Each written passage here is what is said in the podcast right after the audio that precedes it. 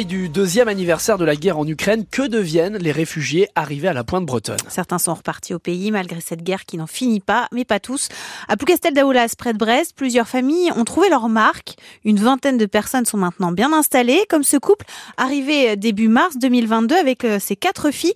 Et la famille s'est parfaitement acclimatée, Nicolas Olivier. Il y a deux ans, personne ne parlait un mot de français. Au début, c'était très difficile avec tout parce que c'est pas pareil comme en Ukraine.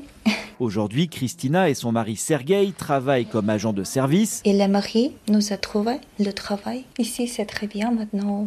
C'est plus facile parce que nous pouvons comprendre, faire. Leurs filles sont scolarisées sur la commune. Violetta, 13 ans, est en cinquième. Ça va. C'est difficile en anglais parce qu'il faut savoir les mots en français pour expliquer en anglais. L'autre cours, ça va. La famille peut toujours compter sur la plus plougastelène des Ukrainiennes, Galina Kopanieva. Ben, on sert toujours en tant que traducteur pour faire les démarches administratives. Euh, ouais, on essaie d'être présent pour tout le monde. Alors Christina n'imagine pas retourner à Kharkiv. Maintenant, nous pouvons euh, rester ici. Malgré le temps breton, Ben, c'est vrai qu'en Ukraine, il pleut beaucoup moins et il fait moins humide. leur vie est ici désormais.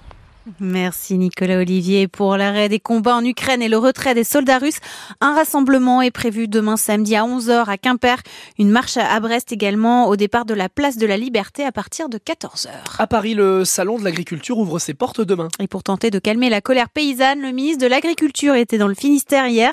Marc Fesneau est venu visiter une exploitation porcine et laitière de Mahalon dans le Cap-Sizun. Il a aussi défendu l'action du gouvernement et s'est entretenu avec toutes les organisations syndicales agricoles de la région. Mais les agriculteurs de la coordination rurale du Morbihan veulent maintenir la pression. Ils annoncent une nouvelle mobilisation ce matin à partir de 9h devant la sous-préfecture de Lorient. Grève aujourd'hui à la Poste, préavis déposé par le syndicat Sud PTT 29 à l'occasion de la venue du président du groupe à Brest. Rassemblement à 9h ce matin devant le bureau de poste de Brest-Siam pour demander de meilleures conditions de travail, des hausses de salaire et un service postal de qualité alors que le bureau de poste de Saint-Martin ferme définitivement demain.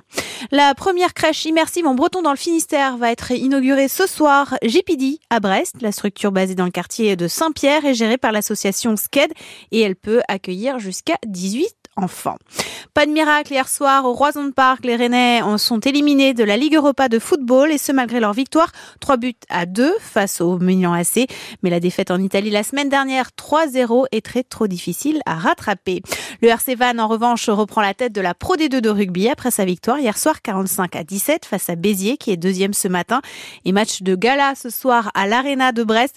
L'équipe de France masculine de basket y dispute son premier match de qualification pour l'Euro 2025 contre la Croatie.